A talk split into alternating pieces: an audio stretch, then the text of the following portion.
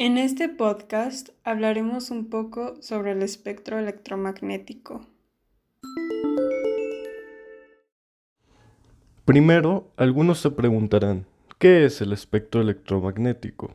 El espectro electromagnético comprende diferentes radiaciones, desde radiaciones de energía baja y frecuencia baja que se puede desplazar en ondas largas, como las ondas de radio y las de microondas, por ejemplo, hasta las radiaciones de energía altas con frecuencias altas que se desplazan en ondas cortas como los rayos X o rayos gamma.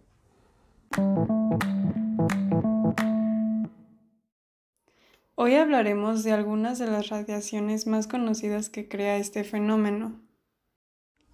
Hablaremos de cada tipo de radiación conforme incremente su nivel de energía. Sin nada más que agregar, empecemos. El primero del que hablaremos son los conocidos rayos ultravioletas. Esta tiene una onda de radiación más corta de lo que nuestro ojo humano puede ver. Estas las vemos con lámparas ultravioletas, que emiten marginalmente parte de su luz en la zona adyacente del espectro visible, con lo que se observa de un color violeta.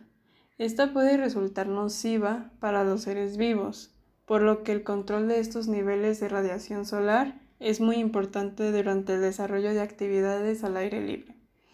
Los rayos ultravioletas son los causantes del, bronceado, pero en altas dosis pueden provocar también la aparición de patologías oculares y daños en la piel, como envejecimiento prematuro, arrugas, quemaduras y cánceres de piel.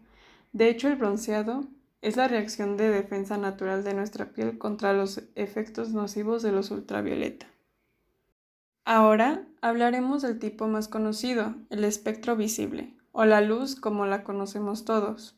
Este tipo de radiación es la que nuestro ojo humano es capaz de percibir. Los colores que vemos en los diferentes objetos se forman debido a que cada objeto recibe esta radiación de diferente manera.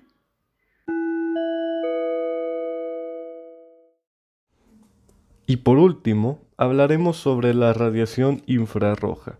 Esta tiene mayor longitud de onda que la luz visible, pero menor frecuencia que esta, por lo que no es visible ante el ojo humano. Casi todos los objetos de este planeta emiten este tipo de radiación, que es totalmente invisible al ojo humano, por lo que en muchas ocasiones no sabemos si un objeto está caliente o no hasta que nos acercamos mucho o hacemos contacto con este. Estas ondas, invisibles para el ojo humano, tienen cierta temperatura que en termografía es captada y procesada, con equipamiento termográfico para medir la temperatura de ciertos objetos.